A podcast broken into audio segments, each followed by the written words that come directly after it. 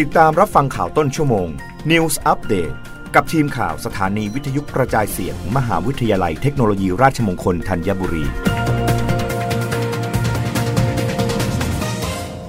รับฟังข่าวต้นชั่วโมง โดยทีมข่าววิทยุราชมงคลธัญบุรีค่ะ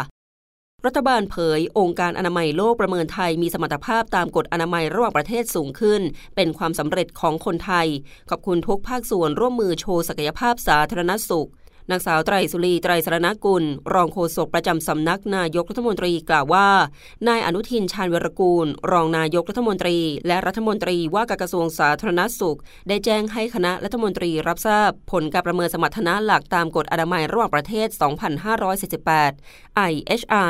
2005 ของคณะผู้เชี่ยวชาญขององค์การอนามัยโลก ซึ่งได้ประเมินประเทศไทยเป็นครั้งที่ 2 โดยไทยได้รับคะแนนเฉลี่ย 4.25 จากคะแนนเต็ม 5 ซึ่งนับว่ามีการพัฒนาสมรรถนะในทุกด้าน ที่มีผลต่อการดำเนินงานด้านสาธารณสุขที่ดีขึ้นอย่างชัดเจน เมื่อเทียบกับการประเมินครั้งแรกในปี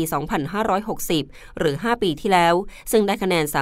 3.75 ทั้งนี้คณะผู้เชี่ยวชาญจากองค์การอนามัยโลกได้ชื่นชมประเทศไทย โดยเฉพาะการบริหารจัดการสถานการณ์ในช่วงการแพร่ระบาดของโควิด -19 ที่ได้ดำเนินงานที่โปร่งใส มีระบบรับประกันสุขภาพทั่วหน้า ซึ่งได้รับการสนับสนุนที่ดีเพื่อดูแลชีวิตประชาชน โดยไม่ทิ้งใครไว้ข้างหลัง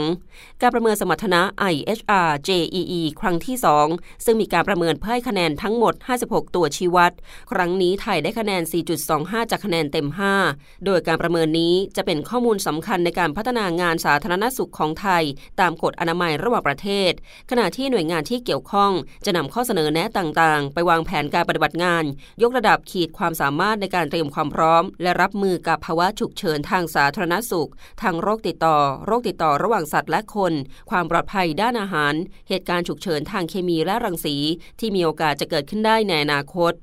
รับฟังข่าวครั้งต่อไปได้ในต้นชั่วโมงหน้า กับทีมข่าววิทยุราชมงคลธัญบุรีค่ะ รับฟังข่าวต้นชั่วโมง News อัปเดตครั้งต่อไป กับทีมข่าวสถานีวิทยุกระจายเสียง มหาวิทยาลัยเทคโนโลยีราชมงคลธัญบุรี